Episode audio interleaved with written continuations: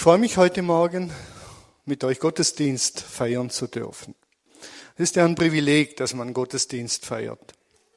Und wir befinden uns ja in einer Predigtserie mit der Überschrift Prayer Stories. Prayer Stories. So sagt es die jüngere Generation, die mittlere Generation wird sagen Gebetsstories und die Generation von mir aus aufwärts sagt Gebetsgeschichten. Ihr habt die Abstufung gemerkt, Prayer Stories, Gebetsstories und Gebetsgeschichten. Manche sagen zu mir, wieso muss man jetzt auch noch das Englisch sagen? Deshalb, es geht um Gebetsgeschichten. Wir haben schon einige Predigten gehört und Gottesdienste dazu gefeiert. Und heute geht es um eine ganz spezielle Gebetsgeschichte die hat man mir mehr oder weniger zugeschoben und gesagt beim Aufteilen, wer über was predigt. Ist ein leichtes Thema, das kannst du so einfach nebenher mal behandeln. Äh, ein schlichtes Gebet und eine Tote steht auf. Wenn wir hier Gottesdienst feiern, dann ist das was ganz Wichtiges und Elementares im Leben eines Christen. Denn der Gottesdienst ist so ein verdichteter Moment in der Woche. Ich sage es mal so, ein verdichteter Moment, in dem wir auf Gott hören. Ein verdichteter Moment, in dem Gott zu uns sprechen kann. Weil wir aus der alten Umgebung weg sind, in einer neuen Umgebung. Und weil wir zu ihm beten und zu ihm singen. Wir haben heute Morgen schon ganz, ganz stark gebetet. Here is my heart, Lord. Nimm mein Herz, wie es übersetzt wurde, oder hier ist mein Herz. Speak what is true. Sprich zu mir. Oder sag mir, was wahr ist. Sag mir die Wahrheit. Wie auch immer wir das übersetzen wollen. Aber klar ist, klar ist, dass Gott zu uns spricht. Deshalb ist der Gottesdienst auch nicht dazu da, dass man ihn nachher bewertet im Sinn von war gut, Musik, so, Predigt, so, Moderation, eine gute Story, sondern die zentrale Frage ist, hat Gott zu mir gesprochen? Hat er mich erreicht? Und manchmal spricht er deutlicher zu mir über etwas, das mich ärgert, denn er hält mir den Spiegel vor, als über irgendeine gute Geschichte. Und die zentrale Frage ist, spricht Gott zu mir? Und bin ich offen? Speak what is true. Sprich zu mir heute Morgen. Darum geht's.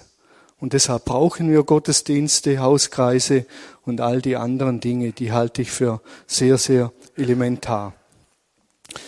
Lieber Vater, ich danke dir, dass du zu uns sprichst, dass du ein Gott bist, der spricht, der nicht schweigt, der sich zurückzieht, der nur Rituale will, sondern der uns begegnen will, der reale Begegnungen will. Danke, Vater, und danke, dass du ein liebender Vater bist. Und jetzt sprich auch weiter zu uns. Du hast durch die Lieder und all die Dinge, die schon da waren, gesprochen. Aber sprich auch jetzt in dieser Predigt zu uns, dass unser Herz berührt wird und neu wird. Als ich das Thema bekommen habe, die Auferweckung einer Toten, habe ich gedacht, oh nein, darüber will ich eigentlich nicht sprechen und nicht predigen. Das habe ich ja noch nie gemacht. Man soll ja über den eigenen Erfahrungshorizont reden. Also ich muss gleich vorweg sagen, es gibt heute keine Story darüber, wie durch mein Gebet eine Tote auferweckt wurde. Leider. Oder vielleicht zum Glück. Ich weiß ja nicht, ob es mir gut tun würde, wenn sowas geschehen würde. Es geht darum, um eine Geschichte eben aus der Apostelgeschichte. Und diese Geschichte ist wieder eingebettet in andere Geschichten.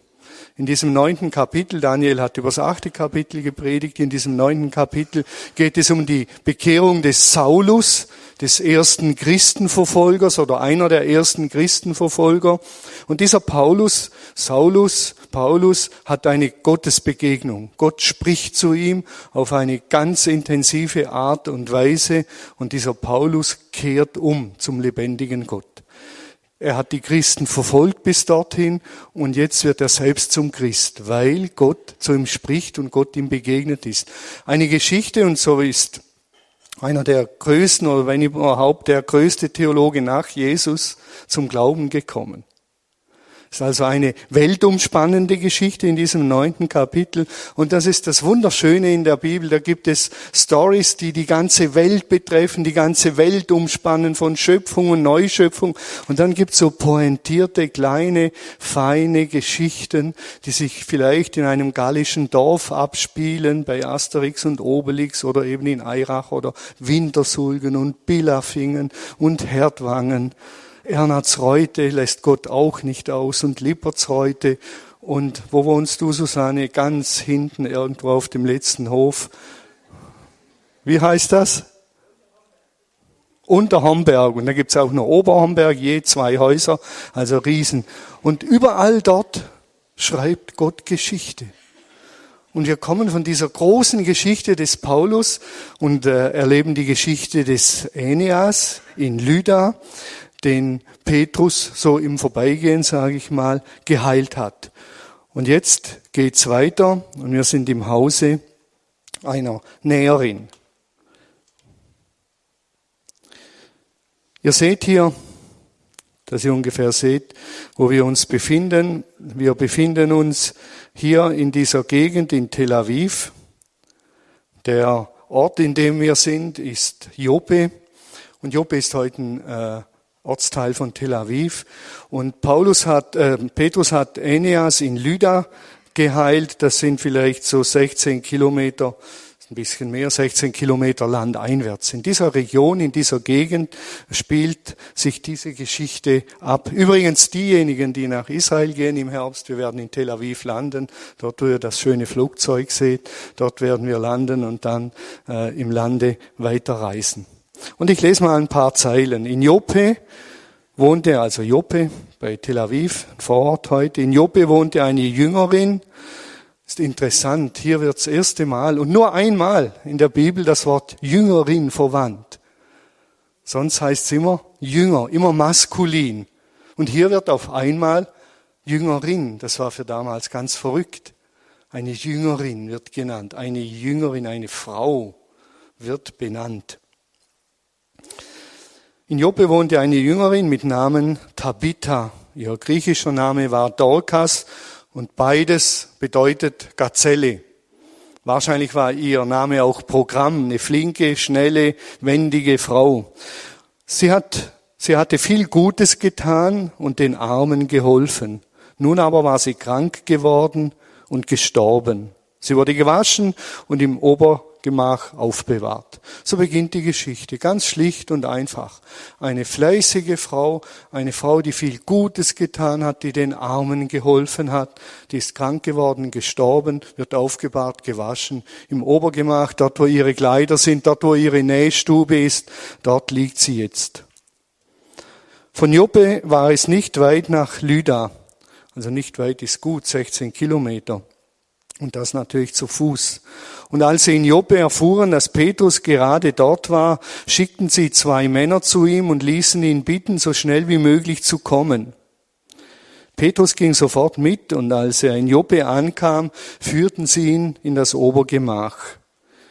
Die Witwen der Gemeinde drängten sich um ihn und zeigten ihm unter Tränen die vielen Kleider und Mäntel, die Dorcas oder eben Tabitha für sie gemacht hatte als sie noch unter ihnen lebten. Das ist also die Szene. Dorcas ist gestorben, sie wird aufgebahrt, die Witwen, alles Frauen drängen sich, stimmen die Klagelieder an und zeigen dem Petrus, was sie alles Schönes genäht hat, was diese Frau getan hat in ihrem Leben. All das Gute haben sie unter Tränen ausgebreitet.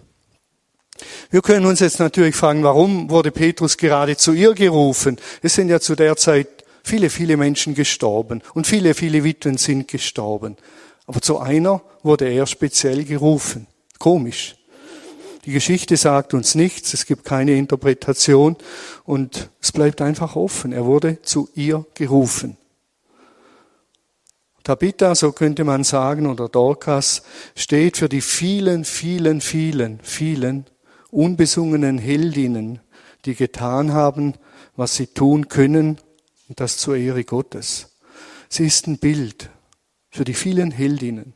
Und hier geht es speziell um Frauen, die gedient haben in der Kirche über die Jahrtausende und oft nicht gewürdigt wurden weil sie Frauen waren, ist ja eine Schande, muss man so sagen, ist ja obertraurig.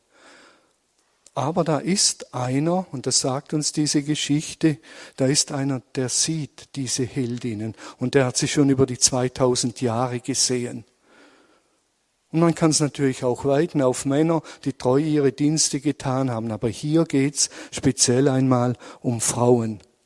Und diese Menschen, diese Heldinnen und auch Helden zum Teil bilden das Herz der Kirche. Das sind die, die die Kirche tragen, sind nicht die Lauten. Die braucht's auch. Die, die predigen, die braucht's auch. Die, die Jokes machen, die braucht's auch. Die Großes reißen, die braucht's auch.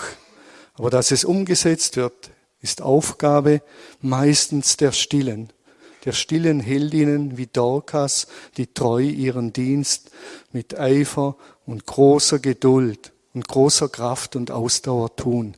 Die werden gewürdigt und genau zu so einer Person wird Petrus gerufen.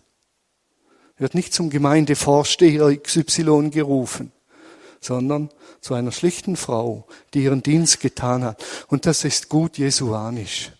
Jesus hat nicht die großen Herren geheilt und die Wunder getan, sondern er war beim schlichten Volk. Diese scheinbar gewöhnlichen Leute sind für Gott nicht gewöhnlich. Gute Nachricht. Diejenigen, die meinen, wir sind ja nur gewöhnlich, was immer das heißt, Leute, die sind für Gott nicht gewöhnlich, sondern an diesen Menschen und an dieser Frau will er ein Zeichen setzen. Und so ist Petrus in diesem Zimmer und dann lesen wir ganz schlicht und einfach, Petrus aber schickte alle aus dem Zimmer kniete nieder und betete. Da ist die Frau aufgebahrt, da sind die Witwen, die werden rausgeschickt. Und dann kniet Petrus nieder und betet. Was hat er gebetet? Das würden wir gern wissen. So ein Zauberspruch. So ein richtiger Zauberspruch, den wir eins zu eins mit der richtigen Stimmlage nachbeten können. Und dann, und dann passiert's. Und genau hier schweigt wieder die Bibel. Sie sagt kein Wort, was er gebetet hat. Nur ganz schlicht und einfach. Petrus kniete nieder und betete. Und ich glaube, es ist gut, dass Lukas nicht aufgeschrieben hat, was er gebetet hat. Sonst würden wir es eben nachbeten. Und wir sind ganz schnell bei der Religion. Den richtigen Spruch sagen, das sagen wir ja als Christen. Wir beten und dann sagen wir am Ende des Gebets den Zauber, Spruch im Namen Jesu. Und dann passiert's. Denken wir. Aber Gott will Beziehung und keine Zaubersprüche. Meine Frau will auch keine Zaubersprüche, die will Beziehung. Ich will, dass ich ehrlich mit dir rede. Vor Jahren hat sie manchmal zu mir gesagt, wenn ich so Seelsorgeattacken hatte und gemeint habe, ich muss sie beseelsorgen, hat sie gesagt, ich bin keine Ratsuchende von dir. Bitte merk das, ich bin deine Frau. Und die will keine Zaubersprüche und Verstärker, wie man die einsetzt, C plus und C minus, sondern die will Beziehung. Und so will Gott Beziehung.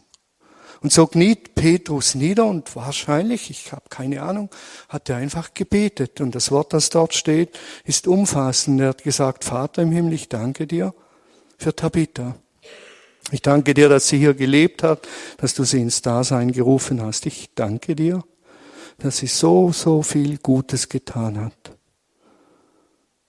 Und ich danke dir, dass sie zur Inspirationsfigur wurde. Und jetzt siehst du das Elend, das da ist, die Tränen, die fließen, das Leid.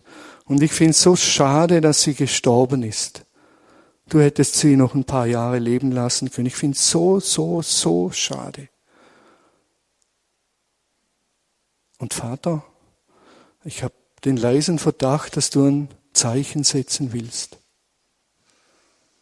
Und ich danke dir nochmals für Dorcas. Und jetzt setz ein Zeichen. Und dann ist er wahrscheinlich aufgestanden, dieser Petrus. Und dann lesen wir wiederum ganz schlicht. Da wandte er sich der Toten zu und sagte, Tabitha, steh auf. Sie öffnete die Augen und als sie Petrus erblickte, setzte sie sich auf. Ich finde es irgendwie so normal, so natürlich, dass es schon wieder übernatürlich und so abgedreht ist, weil es so normal ist. Stellt euch das mal vor. Da ist ein Toter, da kommt jemand, kniet nieder, betet ein schlichtes, einfaches Gebetlein und dann steht er auf und sagt er zu, zu der Toten, spricht sie mit Namen an, Tabitha, steh auf. Die Frau richtet sich auf, setzt sich auf. Ganz andere Berichterstattung, wie das, über das Daniel am letzten Sonntag gepredigt hat wo es drunter und drüber ging und Emotionen da waren und Geschrei und Zirkus. Gar nichts. Null. Kein Satz und sie freuten sich unbändig. Und sie waren außer sich vor Freude. Kein Satz, null, gar nichts. Und wie die Geschichte geschrieben wurde, will uns auch etwas sagen. Nicht nur der Inhalt, sondern auch, wie solche Stories geschrieben wurden. Ich gehe davon aus, das ist meine Interpretation, dass Petrus während des Gebets einen Impuls von Gott bekam. Einen entscheidenden Impuls, dass Gott zu ihm sagte, Petrus, ich will ein Zeichen setzen und diese Frau zurück ins Leben holen. Sprich du das aus, Petrus. Und er hat es ausgesprochen und es kam, vertrau mir, glaub mir. Und der Glaubensschritt, von dem wir immer reden, ist, dass Petrus das getan hat, was Gott ihm schon vorher aufs Herz gelegt hat. Deshalb hatte er die Vollmacht, weil Gott gesagt hat, ich setze ein Zeichen. Und du bist derjenige, der das zur Vollendung bringt. Wir haben letzte Woche ein super spannendes Gespräch gehabt mit Cornelius. Äh, Urs war dabei und andere. Und Cornelius äh, äh, kommt aus Rumänien, dort wo die Hilfstransporte hingehen. Und er hat uns erzählt, ganz verrückte Geschichte, er hat uns erzählt von einer Frau, die arm ist, kein Geld mehr hatte und von der äh, Gott sprach zu ihr. Sie hatte den Impuls, geh in das Kaufhaus, das vor einigen Jahren eröffnet hat, füll den Wagen voll, randvoll und dann geh zur Kasse. Schöner Impuls. Und jetzt kommt der Glaubensschritt, das zu tun.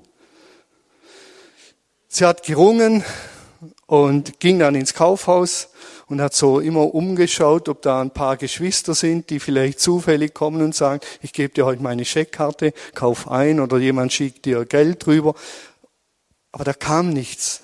Sie hat einfach den Einkaufswagen gefüllt, gefüllt, gefüllt.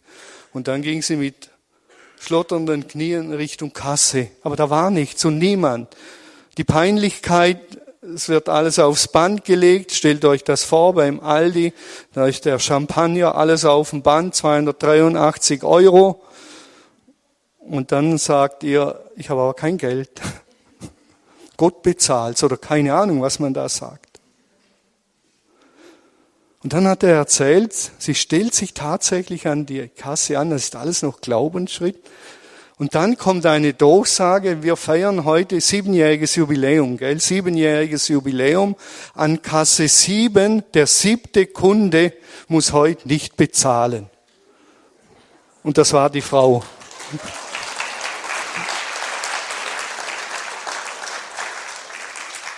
Verrückt. Jetzt könnt ihr natürlich morgen in Lidl gehen und das wiederholen. Ich kann euch, ohne ein Prophet zu sein, ziemlich sicher sagen, wie es ausgeht. Aber das war die Geschichte dieser schlichten, einfachen Frau. Ich will damit nur verdeutlichen, wenn wir solche wuchtigen Dinge aussprechen, ohne dass wir vorher was empfangen haben, ist es einfach leeres Gerede. Aber wenn Gott uns einen Impuls schenkt und sagt, Thomas, ich will ein Zeichen setzen, dann will ich's tun. Wir sind ja ganz schnell in diesem ganzen äh, Themenfeld immer bei der Frage der unerhörten Gebete. Warum erhöht Gott erhört Gott Gebete nicht. Das ist unser großes Thema. Und wenn wir im Neuen Testament lesen, muss ich sagen, zu diesem Thema sagt die Bibel fast gar nichts. Das ist kein Thema. Unerhörte Gebete sind kein Thema, sondern erhörte Gebete. Suchet, ihr werdet finden, klopft an, es wird euch aufgetan, bittet und ihr werdet empfangen. Das sagt Jesus. Unerhörte Gebete werden nur in der Hinführung zum Vater unser kurz erwähnt. Und das geht in diese Richtung. Wenn ihr betet, nicht plappern wie die Heiden. Die meinen, weil sie viel sagen, werden sie erhört. Vergesst's einfach. Und wenn ihr betet, nicht wie die Pharisäer, die meinen, weil sie gesehen werden und so schöne Gebete sprechen, werden sie erhört. Und dann kommt dieses Schlichte, dass Jesus sagt, euer Vater weiß, was ihr braucht. Und das ist ein Schlüssel. Euer Vater weiß, was ihr braucht. Wir beteten unter den freundlichen Augen und dem freundlichen Blick des Vaters. Das ist das A und das O. Er blickt uns freundlich an und er weiß, was wir brauchen und er sieht ins Verborgene. Die Aussage von Jesus, eins werden im Gebet, meint primär eins werden mit Gott. Zusammendenken mit Gott. Ich frage den Vater im Himmel, was willst du denn, Vater, in dieser Situation? Was ist dein Anliegen an diesem Punkt? Wie handelst du jetzt in dieser Situation? Und was soll ich aussprechen, damit es geschieht und auf dich hingewiesen wird? Und die Gemeinschaft ist mit dazu da, dass wir uns nicht zu viel einbilden. Weil ich habe auch so meine Ideen, was Gott zu mir sagen könnte. Und wenn der Matthias im Gebetstour dabei ist, dann wird er seine Version sagen. Und wenn der Martin Pfeiffer noch dabei wäre, wird noch mal eine ganz andere Version dazukommen. Aber dann kommen wir dem, was Gott wahrscheinlich will, näher. Aber das Zentrum wäre, dass wir uns eins machen mit Gott. Und ich glaube, dass Petrus die drei Stunden, die er unterwegs war, oder zwei Stunden, je nachdem, wie schnell er ging, hat er gebetet und gesagt, Vater, wieso werde ich zu dieser Dorcas gerufen? Was willst du dort tun? Durch mich. Was ist es, Vater? Sag es mir. Das kann ich mir vorstellen, sind alles nur Interpretationen. Außerdem hat ja Petrus täglich gebetet, dreimal am Tag, wahrscheinlich dreimal eine Stunde. Wir lesen später in Apostelgeschichte 10, zur gewohnten Zeit ging Petrus aufs Dach, um zu beten. Es war eine Gewohnheit. Und da betet man und da sitzt man vor Gott und sagt, Vater, was sind deine Gedanken über mein Leben, über die Gemeinde, über meine Frau, über meine Freunde, über Deutschland, über Hanau, was auch immer was denkst du jetzt? Und wofür soll ich beten und was soll ich tun? Bei vielen unerhörten Gebeten habe ich den Eindruck, dass Menschen gar nicht auf Gott hören, gar nicht auf Gott hören, sondern nur auf sich und ihre persönlichen Anliegen. Und das ist auch richtig im gewissen Sinn. Im gewissen Sinn sollen wir ehrlich und frech und mutig beten, keine Frage. Ich darf auf mich hören im Gebet. Ich darf meine Anliegen hören und sie mit Gott teilen und nicht ängstlich. Manches sage ich frei heraus mit großer Zuversicht. Aber das allein wäre zu wenig. Was wäre das für ein Gespräch unter zwei Menschen, wo der eine nur auf sich hört und nicht auf den anderen? Stellt euch das mal vor. Ich höre nur auf mich, was mich bewegt und sage immer nur das. Und was der andere dazu sagen will, höre ich gar nicht, weil ich höre ja nur auf mich. So ist es auch bei Gott. Ja, wir dürfen sagen, aber dann sollten wir sagen, Vater, wie denkst du jetzt darüber? Sag du jetzt mal. Und dann sollte er auch eine Chance bekommen zu antworten. Das Wichtigste am Beten ist nicht unser Reden, sondern unser Hören. Das Wichtigste am Beten ist nicht unser Reden, sondern unser Hören. Und das ist eine Kunst. Das wissen wir schon aus dem Zwischenmenschlichen. Hören ist die größere Kunst als Reden. Hören. Ich glaube, dass das Reden Gottes mehr unerhört bleibt als das, was wir beten. Sind unerhörte Gebete Gottes an uns. Bei Gott bleiben, seine Möglichkeiten sehen. Das sehen wir in dieser Geschichte, wo Jesus äh, äh, Brot- und Fischvermehrung vornimmt. Sie bringen ihm drei oder fünf Fische, gibt's ja zwei Geschichten, und die hat er vor sich. Und die Jünger sagen, wie, wie, wie sollen wir die 5000 Leute satt kriegen? Schau mal her, vergiss es. Die schauen auf die Fische und die Brote. Und das macht Jesus. Er blickt auf zum Himmel und dankt Gott für die drei Fische und fünf Brote. Und er rechnet mit Gottes Möglichkeiten, weil er nicht bei dem bleibt, was er sieht. Er blickt auf und sagt, vielen Dank, Vater. Jetzt schauen wir mal, was du aus dem machst hier.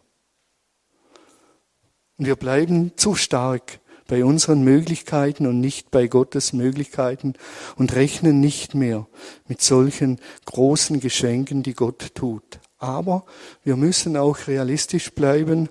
Gott schenkt mir an Glauben, was ich jetzt konkret brauche.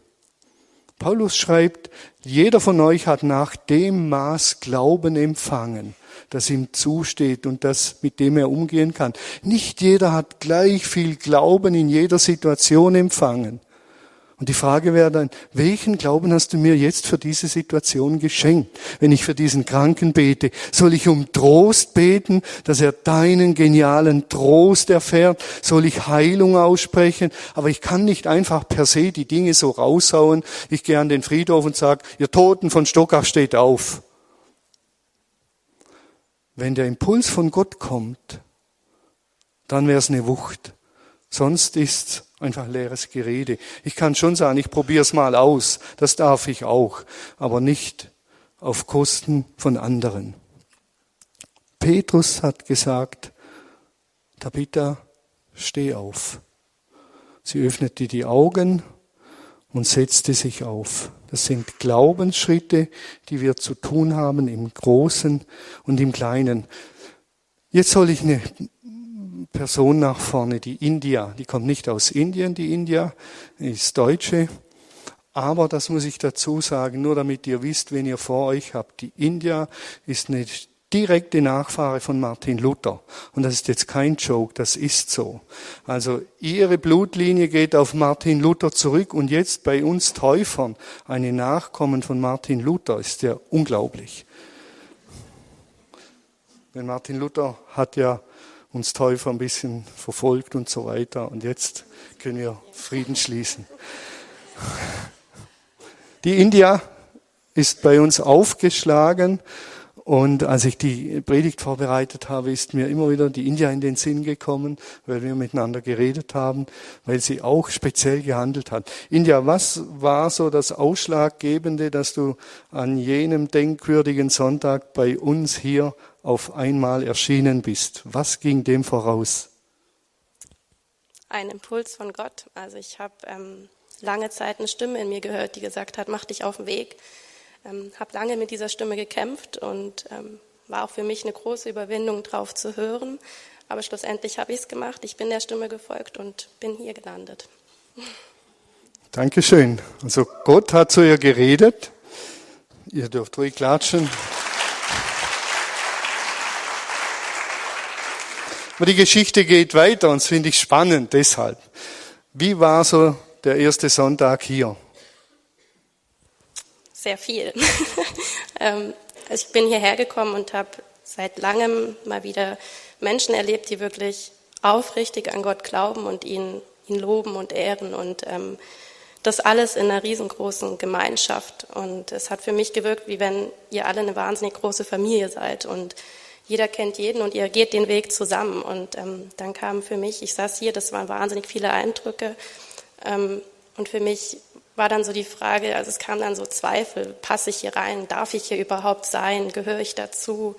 Ähm, und irgendwie habe ich dann, ich brauchte irgendwas, irgendein Zeichen oder irgendwas, wo mir sagt, ich, es war richtig, der Stimme zu folgen. Und die Stimme war, hat mich auch hierher. Also ich brauchte irgendwas, was mir die Bestätigung gegeben hat, ich soll hier sein, hier wartet was auf mich. Okay. Also sie war hier und sie war ein bisschen irritiert, das hat sie jetzt ganz lieb ausgedrückt, äh, vielleicht sogar verwirrt über all dem, was hier läuft. Und dann gab es einen Moment, wo du gezweifelt hast. Habe ich richtig gehört, um was geht's? Genau. Und was war dann das Ausschlaggebende, dass du gemerkt hast, doch, es ist richtig. Was war die Bestätigung? Du. Also ich brauchte, irgendwie habe ich auf irgendwas gewartet, was mir zeigt, ich bin richtig und ähm, dann kamst du auf mich zu. Und das hat auch wieder eine Vorgeschichte. Ich nicht, bin nicht der Held in dieser Geschichte, sondern ein anderer. Der, der ihr den Impuls gegeben hat. Ich bin da vorne gestanden, habe mit Leuten geredet und ich bekam den Impuls, geh zu der jungen Dame da hinten und begrüße sie.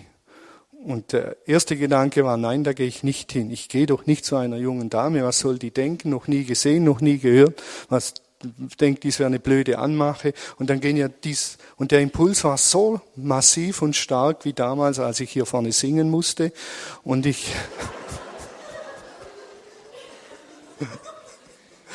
habe einfach meinen Gesprächspartner stehen lassen und habe gesagt, ich muss da hinten hin.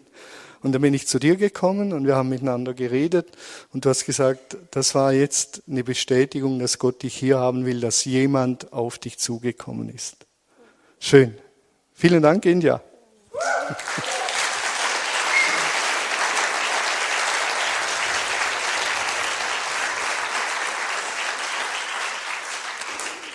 Das sind Glaubensschritte, dies zu tun. Manchmal gehen sie auch in die Hecken, ganz offen gesagt. Das gibt's auch. Aber wer nichts wagt, der nichts gewinnt. Deshalb sollten wir diese Schritte wagen. Die Geschichte geht weiter.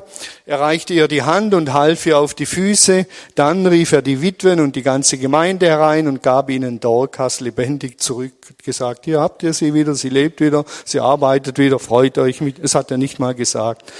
Die Nachricht verbreitete sich im ganzen Ort und viele kamen zum Glauben an Jesus als den Herrn. Petrus blieb längere Zeit in Joppe, er wohnte bei einem Gerber namens Simon. Faszinierend, nüchtern, schlicht und einfach erzählt. Einfach nur toll keine Ablenkung. Ich habe mir überlegt, wie das heute wohl wäre, wenn heute jemand auferweckt werden würde. Instagram, Facebook, Facebook ist out, meine Generation, aber Instagram. Tausende von Fotos und was passiert ist und Halligalli und da wäre was los. Und die erzählen es einfach so, wie, und dann haben sie ein Glas Wasser getrunken, sich gesetzt und dann sind sie auseinandergegangen. Das war's. Die Pointe liegt in dieser Geschichte in der Wirkung. Und das ist der einfache Satz, den wir hier dann lesen. Viele kamen zum Glauben als Jesus, an Jesus als den Herrn. Die Followers waren nicht auf Instagram, sondern die zählen bei Jesus. Menschen kamen zum Glauben an Jesus. Das ist das Ziel dieser Zeichen. Nicht, dass sie aufgebauscht wird und an sich einen Wert hat, sondern dass es auf Jesus hinweist. Das Gleiche heißt es bei Eneas, der acht Jahre ans Bett gebunden war, gelähmt war. Dort lesen wir, dass Petrus zu ihm sagt, Eneas, Jesus Christus heilt dich. Steh auf, mach dir selbst dein Bett. Und sogleich stand er auf. Und dann kommt wieder der Nachsatz. Alle Bewohner von Lyda und der ganzen Charon-Ebene sahen ihn gesund umhergehen und nahmen Jesus als Herrn an. Und manchmal denke ich, dass das bei uns vielleicht auch eine große Schwierigkeit wäre, wenn jemand Tote auferwecken würde. Ich weiß nicht, ob es uns noch gelingen würde zu sagen, das ist Jesus. Und Jesus will, dass du an ihn glaubst. Und Jesus will, dass du ihm nachfolgst. Und Jesus will dich erretten. Um das geht's. Und nicht darum, dass wir irgendeinen speziellen Heiler haben. Und ich weiß nicht, ob das heute noch funktioniert. Oder ob wir auch in der Lage sind und bereit sind, auf den hinzuweisen und immer wieder zu sagen, so wie es Johannes der Täufer gesagt hat, ich bin nicht der Messias, ich bin nicht, ich bin nicht, sondern er wird noch kommen.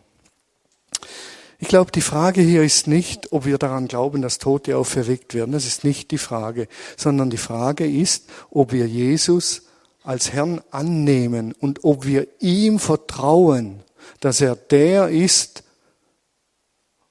was von ihm gesagt wird und was er über sich selber sagt. Ich glaube, das ist das Kernstück dieser Geschichte, dass wir sagen, Jesus ist der Herr, Jesus ist der menschgewordene Gott, Jesus hat alle Macht.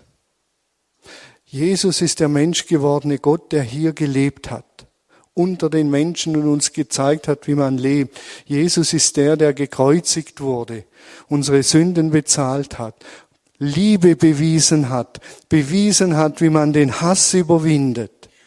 Und er wurde vom Vater bestätigt, weil er auferweckt wurde. Und er sitzt zur Rechten Gottes und er wird wiederkommen und alles neu machen. An diesen Jesus und auf diesen Jesus vertrauen wir. Nicht die Engführung, dass er für meine Sünden bezahlt hat, sondern an den ganzen Jesus, an sein ganzes Werk. Darauf vertraue ich. Und ich vertraue auch darauf, dass er heute noch heilt. Und ich vertraue darauf, dass er heute noch Tote auferweckt. Und ich vertraue auch darauf, dass er mich nicht heilt, aber mir so nah nahe ist und seine Liebe auf eine Art und Weise zeigt, dass ich nur noch staunen kann. Auch darauf vertraue ich. Und ich vertraue darauf, dass wenn er mich nicht heilt, dass ich zum Segen werden kann für viele Menschen. In meiner Krankheit, nicht trotz, sondern vielleicht sogar wegen meiner Krankheit. Darauf vertraue ich, dass dieser Jesus unglaublich viel Gutes tun kann und uns aus vielen Schlamasseln herausrettet. Und ich vertraue darauf, dass er mit uns zusammenarbeiten will. Finde ich ein Riesengeschenk. Ein Riesenprivileg, dass er mit uns zusammenarbeiten will. In der Bibel wird zwischen Zeichen und Wunder klar unterschieden. Wunder sind Dinge, die haben einen Wert in sich selber. Man bewundert etwas. Das sind Zeichen, Semeion oder Signs im Englischen. Die weisen immer auf etwas Größeres hin die wollen nicht als Wunder bewundert werden, sondern sie weisen auf etwas hin, nämlich in dem Fall auch, dass die Toten auferweckt werden, wenn Jesus wiederkommt und sein Werk vollendet. Sie weisen darauf hin, dass Jesus der Herr ist, dass er Macht hat über Leben und Tod. Und sie weisen darauf hin, dass er uns erretten kann aus jeglichem Schlamassel. Das ist ein Zeichen dafür. Vertraut diesem Jesus. Egal, er wird euch einen Weg zeigen. Das sind Zeichen. Und deshalb wird es auch so schlicht beschrieben, ohne Trara drumrum, weil es ein Zeichen ist. Und Lukas will uns sagen, achtet aufs Wesentliche, achtet aufs Wesentliche. Und bleibt nicht beim Wunder hängen und bewundert das Wunder, sondern das, worauf es hinweist. Bleibt Lernende, Betende, Suchende, versucht und beginnt, die Impulse Gottes wahrzunehmen, umzusetzen, bis hin vielleicht zur Krankenheilung, bis hin zur Totenauferweckung. Schreckt nicht zurück, aber bleibt nahe bei Gott in allem, dass es nicht leeres Gerede wird, was ihr da aussprecht, sondern von Gott inspiriert in die Wirklichkeit kommt.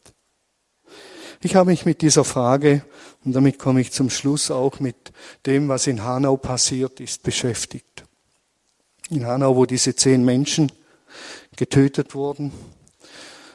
Äh, Spiegel hat einen Artikel drin und da war ein Satz, der hat mich in diesem Zusammenhang extrem angesprochen.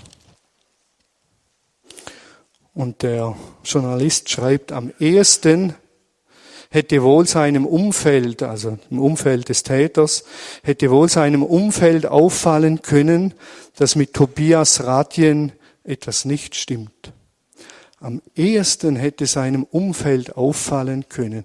Und ich habe mich gefragt, gibt es in seinem Umfeld Christen? Gibt es Menschen, denen Gott vielleicht einen Impuls gegeben hat und gesagt hat, Thomas, setz dich mal mit diesem, ich sag's jetzt mal so schrägen Vogel zusammen. Und Thomas, hör mal auf ihn. Nimm mal seine Ängste wahr. Hör einfach mal auf ihn. Er ist von allen abgestempelt als Brauner und was weiß. Nimm ihn mal an als Mensch und hör mal auf ihn.